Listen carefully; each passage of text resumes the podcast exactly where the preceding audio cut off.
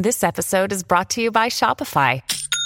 Forget the frustration of picking commerce platforms when you switch your business to Shopify, the global commerce platform that supercharges your selling wherever you sell. With Shopify, you'll harness the same intuitive features, trusted apps, and powerful analytics used by the world's leading brands. Sign up today for your $1 per month trial period at shopify.com slash tech, all lowercase. That's shopify.com slash tech. This episode is brought to you by Saks.com.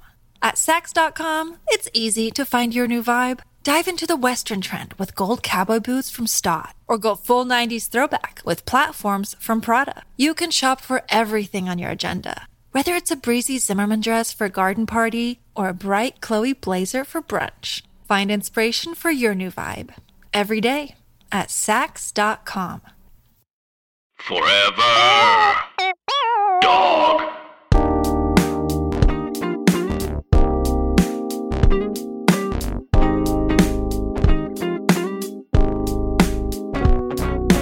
Welcome to Relatively Healthy. I'm Janie Stoller, your host.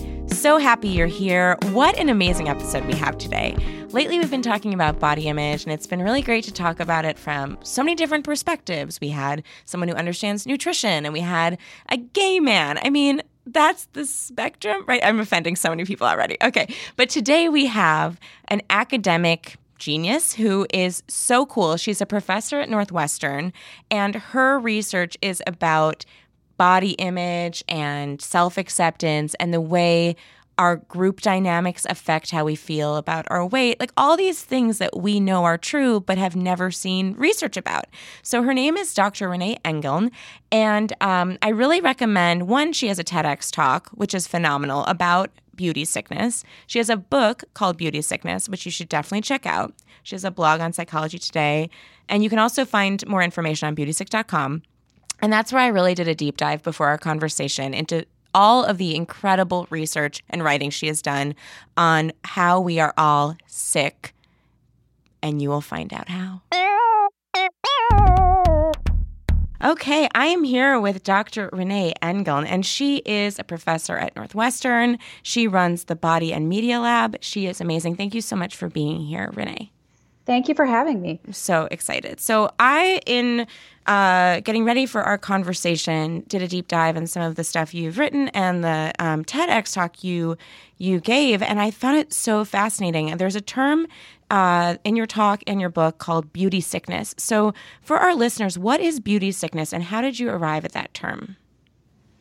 So I should clarify that beauty sickness isn't the kind of thing you get diagnosed with at the, the doctor's office. Um, it's a term I started using to really capture what's going on with a lot of women and a lot of girls too in our culture. So what I mean by beauty sickness is that your energy and your attention and your emotional resources get so caught up, so dedicated to worrying about how you look that you don't have enough of those things left for the other things in your life that actually matter more to you, things that you care about more. So being beauty sick is is like having your resources stolen. Um, mm. It's not not feeling like you have enough to really be present and focused on other things.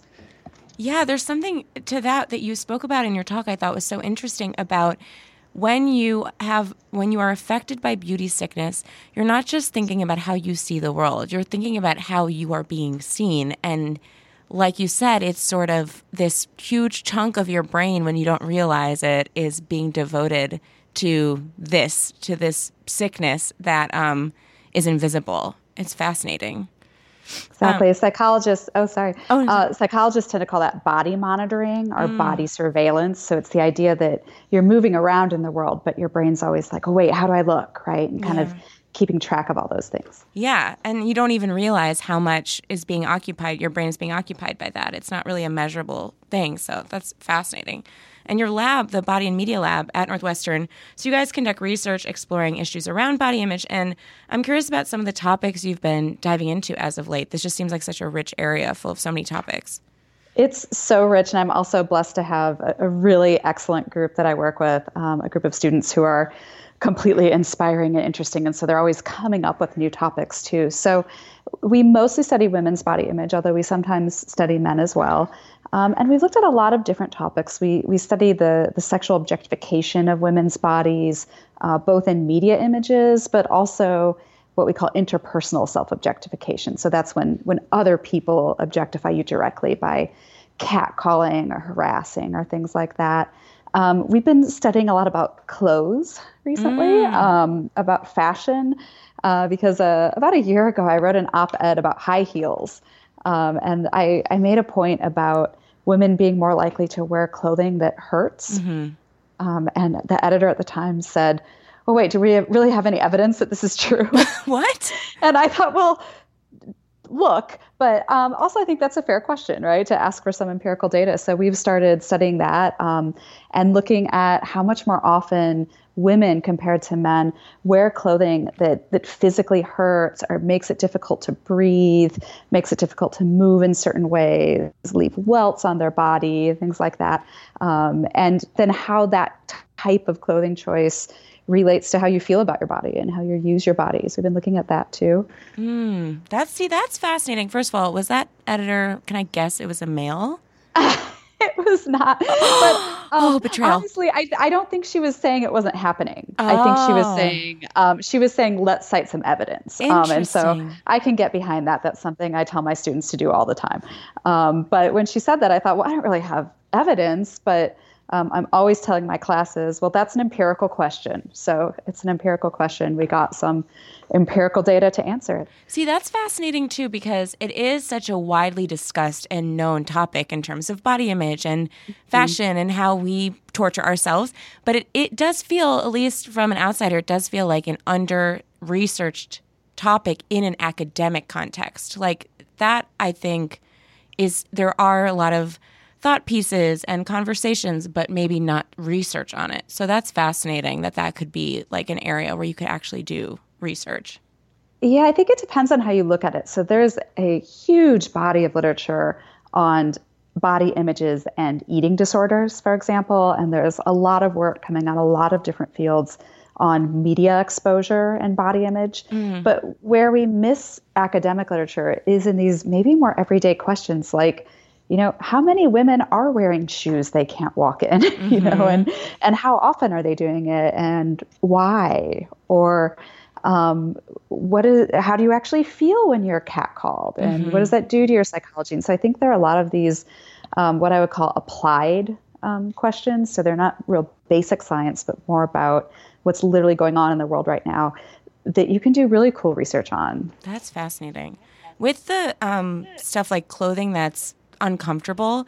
It's interesting because, like you're saying, it hasn't necessarily been studied with applied science, but I think people understand the historical and cultural context for it and are thoughtful about, you know, the history of fashion and how we ended up here. But looking at it right now and going, okay, well, you know, how many people are at this point with awareness still doing those things um, and how does it affect mm-hmm. them? That's fascinating. Um, and through your research, I'm just curious about some of the other things, like some of the things you found. So, you use a term called mutual body dispar- disparagement. And I'm curious about what that is and how you see it playing out in social situations. So I think we see this a lot. I used to think we saw it more in young women, but um, I'm more and more coming around to thinking um, that we see it in women of all ages. So it would be um, if you and I were to meet up, I might be like, "Oh, I ate so much over Thanksgiving, and look, my, my pants are too tight, my thighs are getting big. And then I would look to you to say something in return. What, what would you say to me? Oh, no, you look amazing. I'm so fat. And I'd be like, no, no, you, you are the one who always looks amazing, right? right like right. this is just me. Um, and it, it sort of devolves into this conversation in which no one ends up feeling better. Right. right. No one feels better at all. And on top of that, you've sent some pretty nasty messages to anyone who's overheard you. Mm, right? Um, mm-hmm. You've suggested to them that the worst thing possible is gaining weight, mm-hmm. that you should mm-hmm. be concerned about it all the time. And you also send this really subtle message when you do this kind of body disparagement. When you talk about how you look all the time, you're saying, yeah, this is what we have to talk about. This is what's important to us. This is what matters. And you're giving permission to other people to talk about women's bodies that way too. Mm-hmm. And that's what really worries me. Um, part of wanting other people to respect our bodies um, should be us learning to do the same um, and helping to teach other women to do that too. Mm-hmm. So, when people do that, is there research into why that happens? Is it to sort of bring your status down or like to what's the sort of motivation in yeah. that because that's so familiar to so many people but i've never really thought about why we do that mm-hmm. so women have a few different reasons for doing it sometimes women do it to preempt criticism mm. whether imagined or real right so if you feel like you have gained weight or if you feel like you're eating something that's not very healthy it's like you're saying i already know this is true right? Mm-hmm. I know it, so don't judge me, right. right. I'll judge myself first, so you don't do it. But I think the biggest reason women do it, and what we find in our research, is that they think it's going to make them feel better. Mm-hmm. I think women in particular, when we hurt, we reach out to people. Um, you know, so if you were depressed or anxious, I would say, absolutely, talk to your friends, right? Right. But it ends up that depression and anxiety are a little bit different than some of these body image issues because if you come to me and say, oh, I've been feeling really depressed lately, it's not contagious. Yeah, you know? yeah. I'm not going to think, oh, me too. Me too. Wait, I'm no, I'm depressed, right? Not you. Yeah. Um, but on the other hand, this is what we do with a lot of our body image struggles, which is complicated by a really sexist culture in which we think it's cool to talk about women's bodies all day long, but that women shouldn't actually accept compliments about how they look. Yeah, yeah. Exactly. Right? So if I say to you, "Oh, I look awful," and you're like, "Oh, sorry," you know, there's this sort of implicit thing. They're like, "Wait, you don't think you look awful?" Right.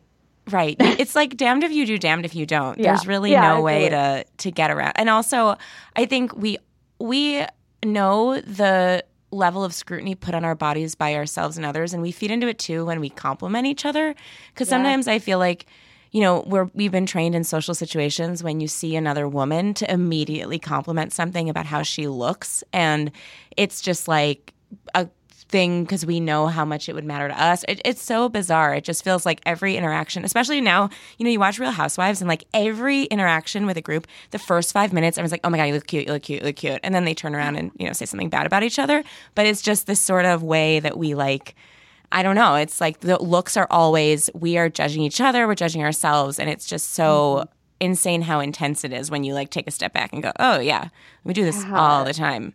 Um, and it's our go-to bonding strategy, right? Mm-hmm. And so I, since I started working in this area, um, I would say I'm down to almost never saying anything to a woman about how she looks. Mm. Um, and I have found it much harder than I would have anticipated because often you see someone, especially if they look a little different, like maybe they got a haircut or they got a new outfit.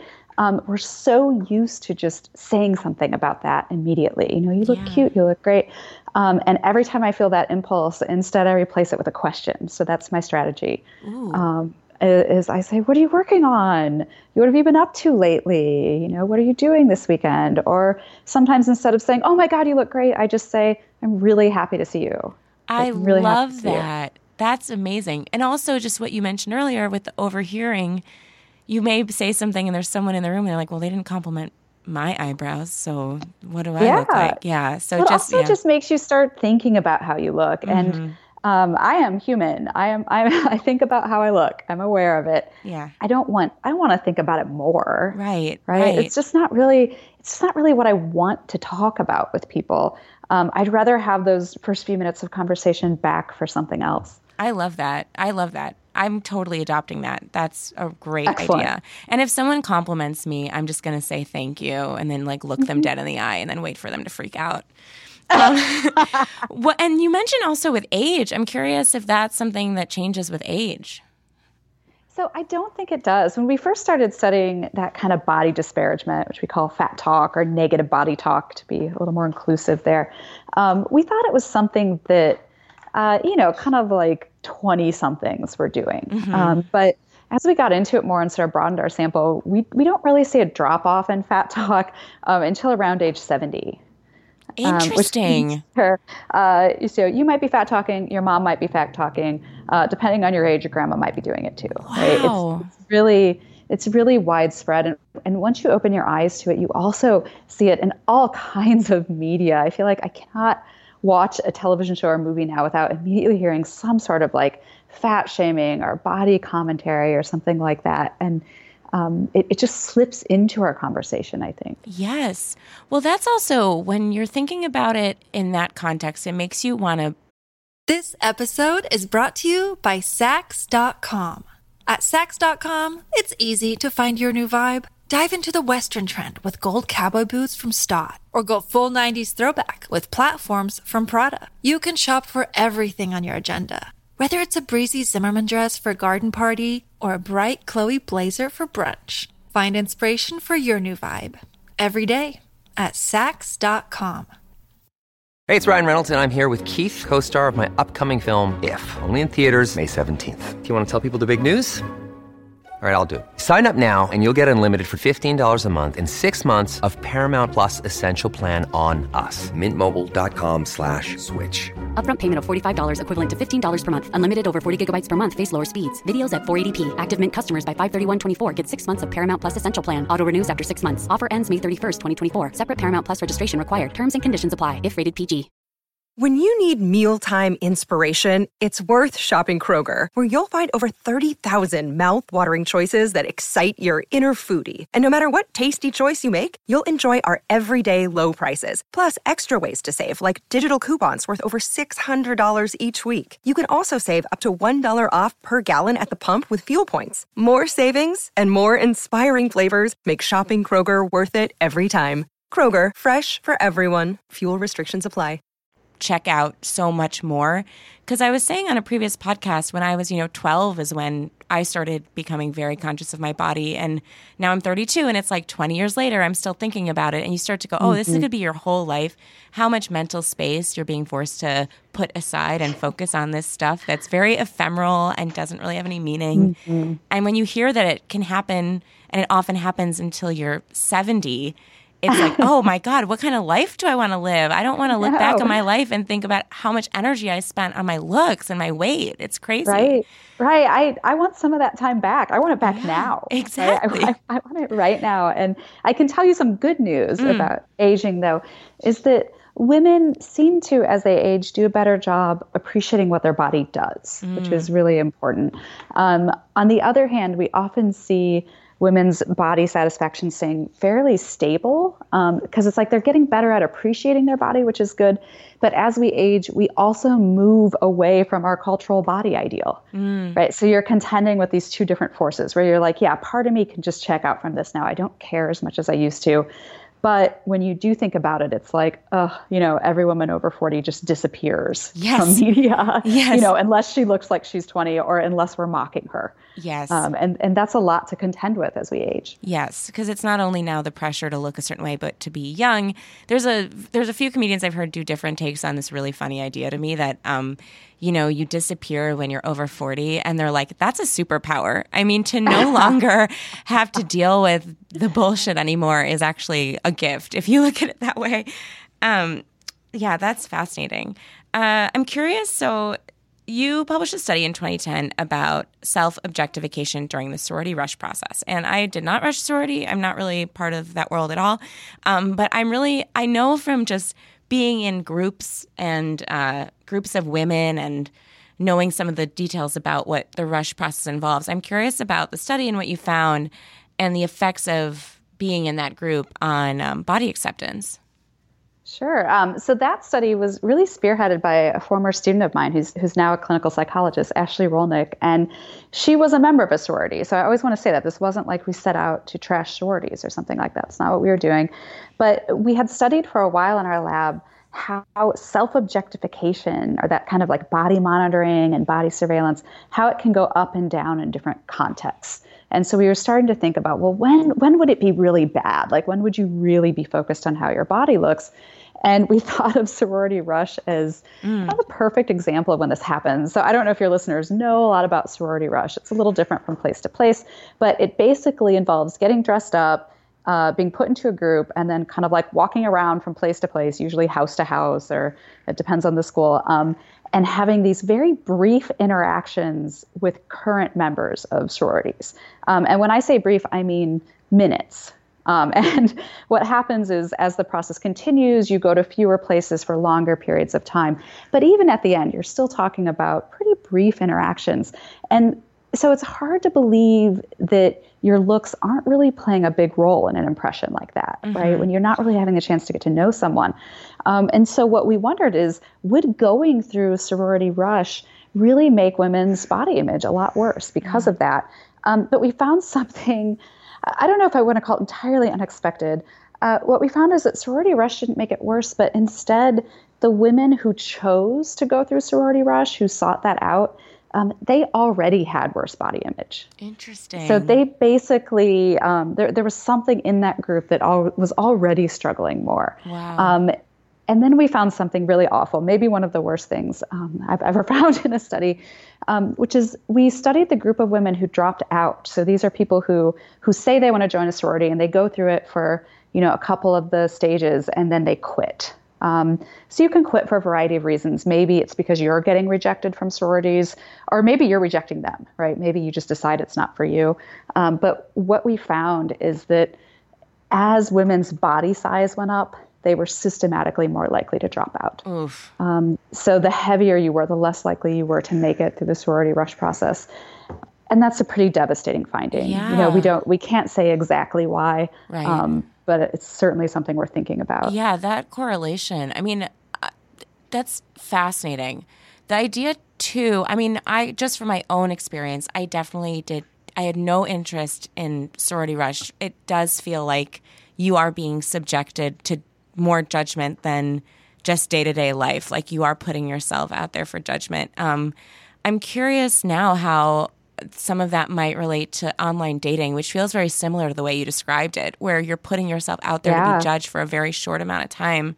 Um, and what that effect would, would be on body image as well. I mean, sounds like the way you describe the process, I'm like, oh yeah, that mm-hmm. reminds me of how horrible that process is. Yeah, yeah, I hadn't thought of that parallel, but I, I think it's it's perfect, right? It's the same thing. It's um, you know, someone might be literally looking at your picture for five seconds, yeah, um, and deciding if you're a worthy human being. And if you think about the time people spend trying to find just the exact photo or set of photos to, you know, represent themselves as sexy but not too sexy and whatever yes. else they're going for.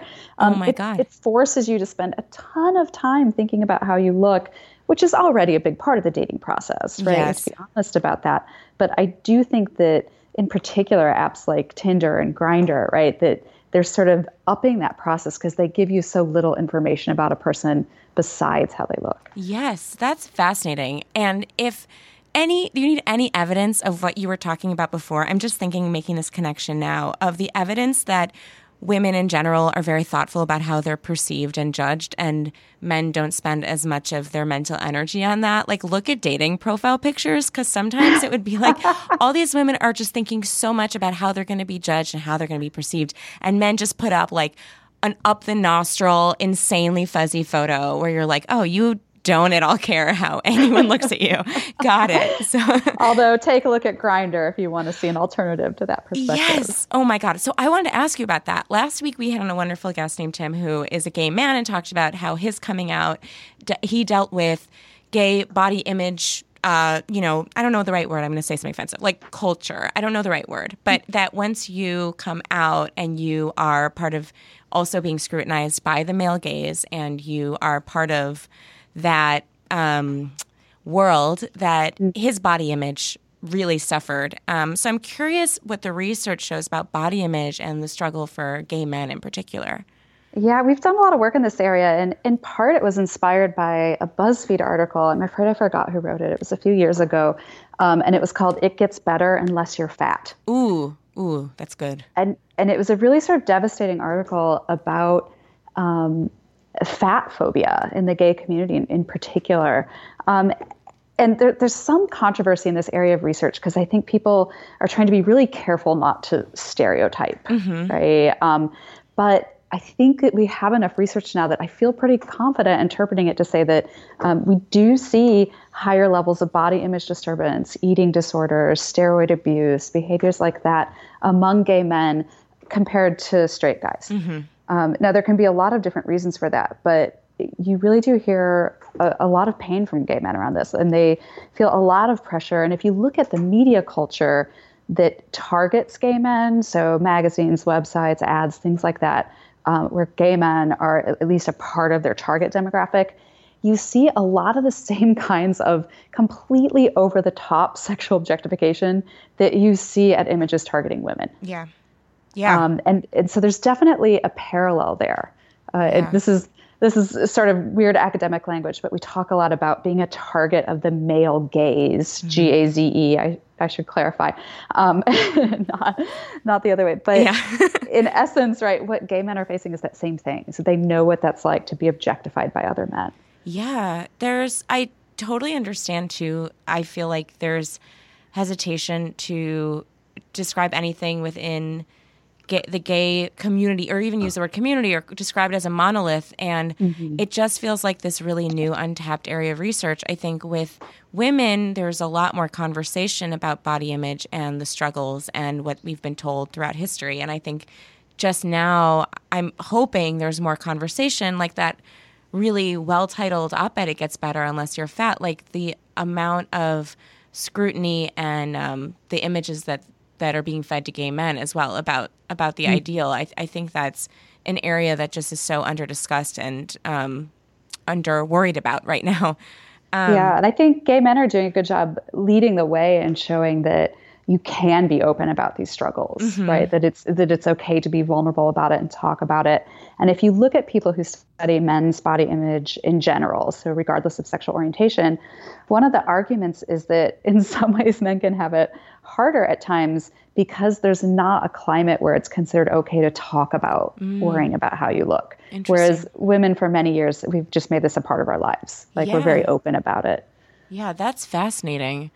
Um, and yeah, we just we're very aware while we participate and are forced to participate in it. There's an awareness of it, and we're able to talk about we talk about it and talk about it, um, the ways it's affecting us. And I've also seen, as you know, everyone has recently, that there's a lot more marketing about body positivity, body acceptance, and mm-hmm. some of it as a consumer and just a person in the world rings really false, where you're like, okay, I'm trying to love my body. The culture is saying I shouldn't, but maybe this brand just realized they could sell me a product by telling me to love myself. And I don't yes. really get like, there's nothing really behind it. It just feels like another marketing tactic. I agree. So, it's called femvertising. Oh. It's a, it's a co optation of feminist ideals in order to sell things. Yes. Right. Yeah. Um, and sometimes I think it's well intentioned. Like if you're going to try to sell me something, I'd I'd rather have you at least pretend to do it in an empowering way instead of, you know, by hammering me with sexist dribble. Like yeah. if I had to pick, that's okay. But I think we need to keep in mind, right, what the ultimate goal of any ad campaign is. Yeah. It's not to make you feel better about yourself. Um, and in fact, if you feel better about yourself, you probably wouldn't buy so much stuff. Yeah. Right? And that doesn't that doesn't help anyone. But I think yeah. beyond marketing, there's also, like you mentioned, um, what could broadly be called just the body positive movement.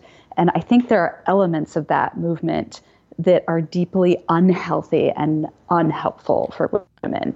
Um, and we need to really be careful about what kinds of images are you know being used to supposedly promote body positivity and what kind of messages and what they're actually doing. I don't think they're always doing what people want them to do. Yeah, I'm curious if you have like an example. I mean, obviously not naming names or brands, but if one mm-hmm. that may be unhealthy or something where in your mind you went, oh, that's actually not sending a good message. So I am not a fan of before and after shots, mm. for example. Um, I I understand that if you're trying to transform your body and you do that, you want to like share it with people and get praised for it. But a before and after shot is not psychological healthy for psychologically healthy for most of the people seeing it mm-hmm. right? What if you look like the before? Right. What what kind of message is that thing i also think we have to be careful um, not to send women the message that they need to feel beautiful and sexy all the time. It's right. not your job to feel beautiful and sexy and to show off your body to other people. If you want to fine right? Mm-hmm. but you shouldn't have to feel beautiful in order to feel okay, right? To feel Yeah. like a worthy human being. Most of us are not beautiful. We're never going to be beautiful, um, no matter how many stickers say you are beautiful, right? That's that's not really stickers don't do that, right? It's not how it works. Um, what I really would love to see more of in body positivity movements is a push toward um, being kind to your body, being compassionate to your body, treating your body with respect, right? Taking care of your body and not treating it like an enemy. To me, that's body positive. You should be able to be body positive no matter how you look, and you shouldn't have to put one picture of yourself in a bikini online in order to do it. Yes. And to the point of the negative effects, I don't know how I feel about Instagram. I feel like I've gone on numerous rants about it lately. And I think what it does to me is if I'm if I'm scrolling through Look, Bumble knows you're exhausted by dating. All the must not take yourself too seriously and 6 1 since that matters. And what do I even say other than hey? well, that's why they're introducing an all new Bumble with exciting features to make compatibility easier, starting the chat better, and dating safer. They've changed, so you don't have to. Download the new Bumble now. This episode is brought to you by La Quinta by Wyndham. Your work can take you all over the place, like Texas. You've never been, but it's going to be great because you're staying at La Quinta by Wyndham. Their free bright side breakfast will give you energy for the day ahead. And after, you can unwind using their free high speed Wi Fi. Tonight, La Quinta. Tomorrow, you shine. Book your stay today at lq.com. Your brain needs support, and new Olly Brainy Chews are a delightful way to take care of your cognitive health. Made with scientifically backed ingredients like Thai ginger, L-theanine, and caffeine, Brainy Chews support healthy brain function and help you find your focus, stay chill, or get energized. Be kind to your mind and get these nootropic chews at olly.com. That's O L L Y.com. These statements have not been evaluated by the Food and Drug Administration. This product is not intended to diagnose, treat, cure, or prevent any disease. And I'm going about my day and um, I see one of those photos or I see something of a person who's presenting how conventionally beautiful they look. Whatever sort of values I have on myself and whatever sort of things I got going on, all of a sudden I'm instantly like, I don't look good enough. It just triggers the sort of feeling of comparison and lack of self worth. And so I don't know if Instagram or like the effects of it are really well documented, but I wonder just from your research if you have any insight into if the Yeah. culture of social photo sharing has changed body image or what the effect might be. Yes, it's awful. Okay. It is well documented. I should say we have good data on this from a number of different research labs using lots of different methodologies. Social media bad, photo driven social media worse. Okay, right? thank you It's so much for saying this. I feel so been- seen. no, the way you feel is is exactly what you see in research. It's it's human. You can't turn off that part of you that compares yourself to the images you see. Mm-hmm. Um, I have some very straightforward advice about that. Every time you see one of those images, unfollow or hide that person. Yeah. Um, and I take another step, which is then I replace it by following an animal account. yes. Um, this is my big movement on Instagram. I I didn't want to do Instagram, but I I was asked to do it to promote my book, so I'm trying to be a good book promoter. But what I found is that anytime I saw something like that, unfollowed, added a dog. Um, I now have a feed full of dogs and red pandas and um, capybaras and all sorts of delight. And I look at Instagram now and feel nothing but pleasure. So oh, that makes uh, me so I, I think happy. that's the answer. But I think we also need to challenge ourselves when we're about to post one of those pictures. Mm-hmm. Everybody knows what you're doing. It's no secret that it's all filtered. Like I, Right. I've got a friend at work. The more pictures she posts, the fewer wrinkles she has. And I don't want to see a 50 year old woman with no wrinkles. Right. I, don't, I don't think that's feminist. I don't think that's body positive. Um, but I do like red pandas. So that's.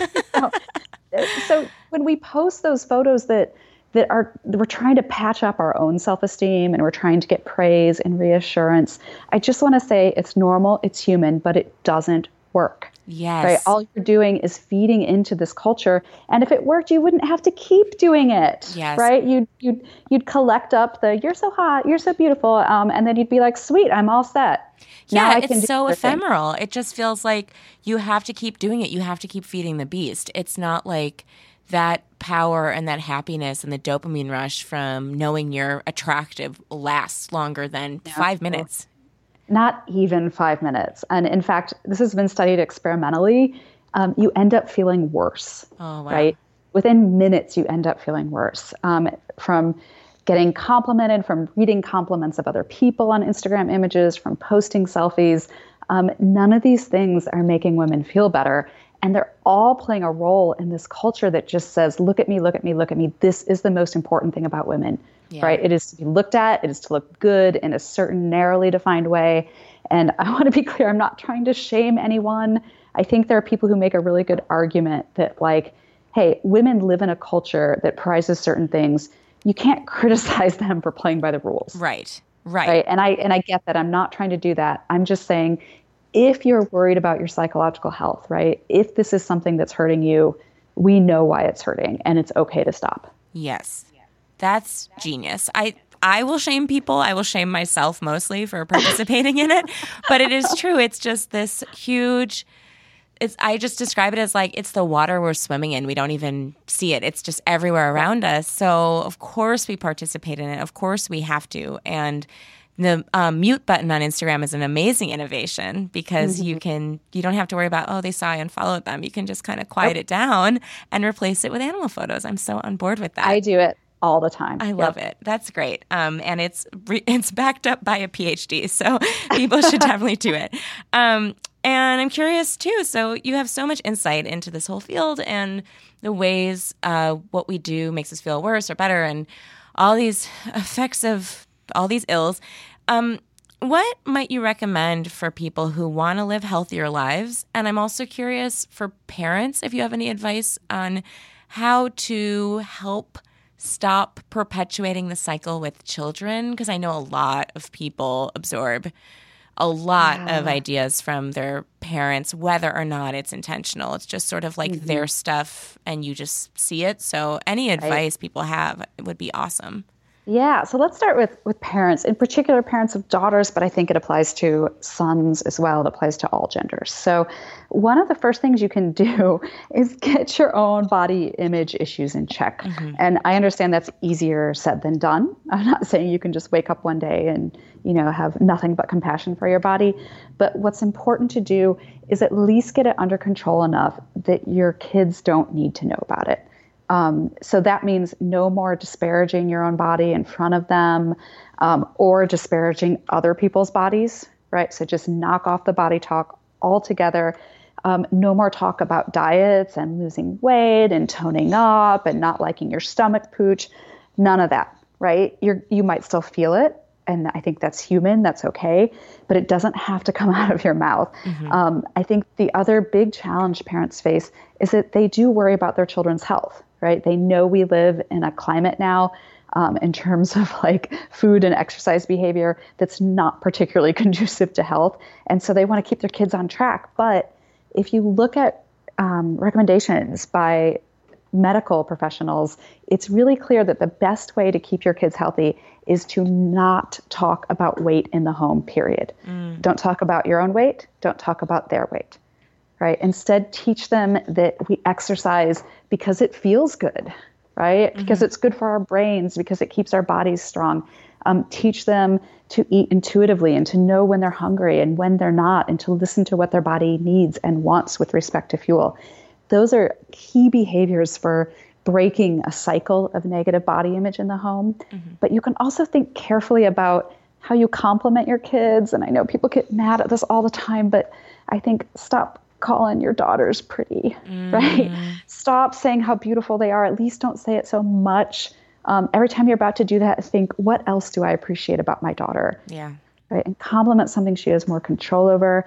And think about how you dress. If you have little girls, especially, dress them in clothes they can move in, oh god right? Yeah. Dress them in clothes that are comfortable. Don't use them as a decoration, right? Don't teach them, you know, from age one on that the primary purpose of their body is being cute yeah right when you when you put them in a little dress that they can't crawl in when you put distracting things on their heads and tights that pinch right? You're teaching them that how their body feels isn't what's most important. Right. It's whether people say, "Oh, you're so cute," right? Yeah. Put them in something soft and comfortable, even if you have to go in the little boys section to get it. Yeah, that's really good advice. I can also say, as someone who was not cute. I grew up with way more character and a personality.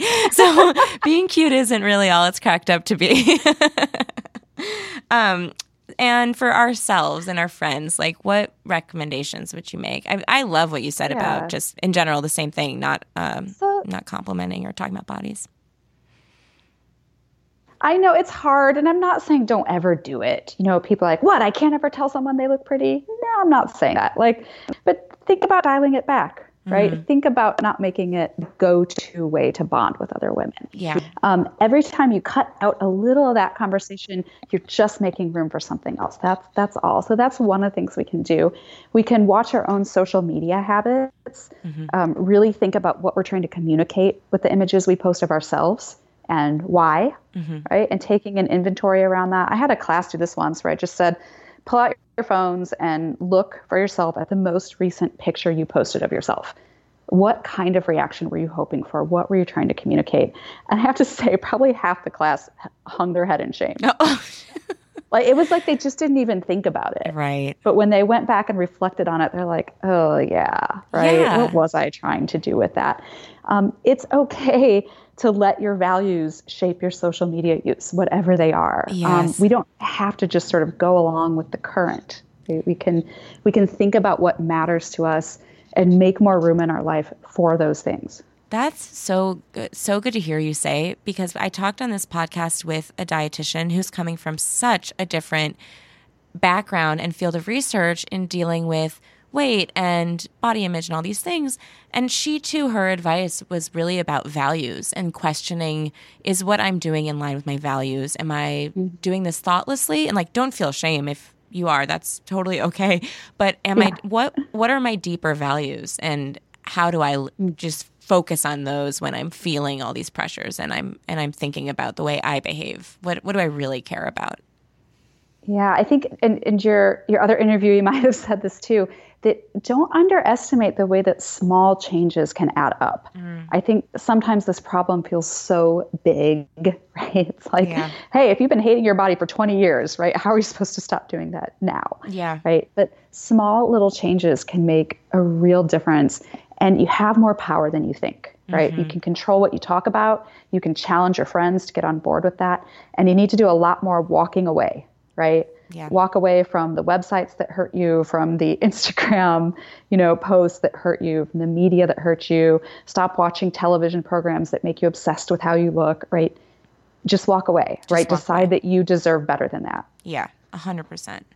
Um, and in your talk, which was phenomenal, you talk about the ephemeral power that comes with beauty, not even just the ephemeral power you, or the happiness you feel from a validation that doesn't last as you said it makes you feel worse but the idea that like if you really think about beauty and what we've been told we have to strive for and what our value is it is ephemeral. At the end of the day you are chasing something that is so not lasting. It's it's really weird when you start to think this really doesn't matter. And what are we doing? Um, so I'm just curious to talk about that. I think that's a really yeah. interesting takeaway for listeners is like rechecking in with what you're, how you're participating in something where like mm-hmm. literally it doesn't matter. The beauty, it doesn't last. It doesn't matter.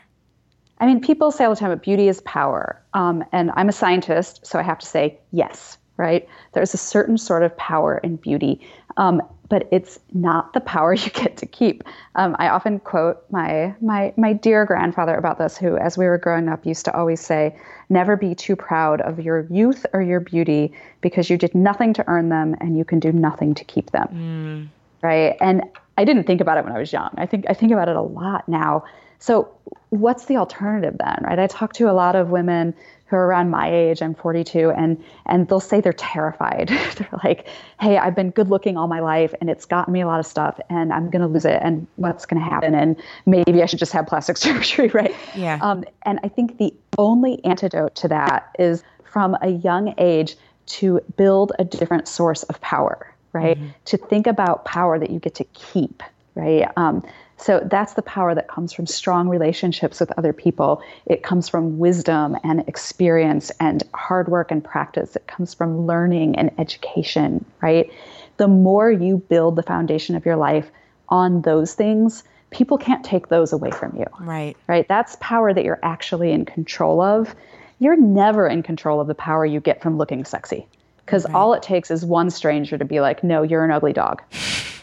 right. And it's all over. Yeah. Yeah. And that voice would be so much more powerful than any of the other voices and all those other sources. That would just be the mm-hmm. one that you focus on. So, yeah, 100%. I mean, you have so much academic insight. I love to just add on a really dumb Judge Judy quote. Um, she says, Beauty fades, dumb is forever. I think that's like a guiding principle. like, if you are really thinking about uh, the stuff you care about, some stuff is forever, you know, and that's the most important stuff. um, Dr. Engeln, Engeln, this has been such an incredible conversation. You've really shed light from. It's really great to hear because these are all so like in academia. Academia, I feel like there aren't um, a lot of ways for commoners to understand these things and like even know they're being researched and that the stuff we experience is scientifically backed and documented. And so i think even just knowing that all these things we're feeling and thinking and wondering about that there is science behind it is really cool. And also to know that this research can help push the uh, help push society forward, help us understand ourselves and what we're doing, and um, combat some of the negative stuff a little better. Um, so I really, I'm grateful for uh, you coming on. I'm grateful for the research you do. I think it's the best. So I really appreciate it. Thank you. It's my pleasure. Forever Dog. This has been a Forever Dog production. Executive produced by Brett Boehm, Joe Cilio, and Alex Ramsey. For more original podcasts, please visit foreverdogpodcasts.com and subscribe to our shows on Apple Podcasts, Spotify, or wherever you get your podcasts. Keep up with the latest Forever Dog news by following us on Twitter and Instagram at Forever Dog Team and liking our page on Facebook.